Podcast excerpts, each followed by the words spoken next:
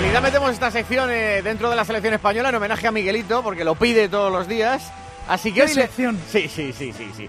Los himnos, los niños y Jimeno. Hola, Jimeno. Hola Rubén, hola Maldini. Pues nada, estamos aquí en el cole pensando porque ya llevamos unos cuantos días de mundial, hemos visto a muchas selecciones eh, jugar y hemos visto cómo cantaban su himno con, con esa pasión y, y- y sobre todo con, con esa letra.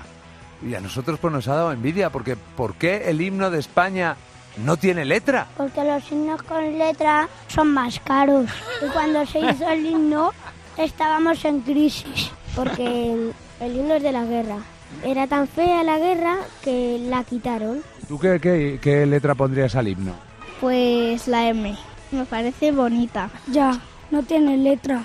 Porque, em, em, em, porque si tuviera letra sería un karaoke. Hay que aprendérselo sin leer. Han dicho para proteger a los niños. Los himnos hay muchas palabrotas. Porque no se puede contentar a todo el mundo. Porque si uno dice una cosa, luego se puede enfadar otro. Debería tener letra y que fuera mejor. ¿Qué letra pondrías tú al himno? España es un país. España es un país.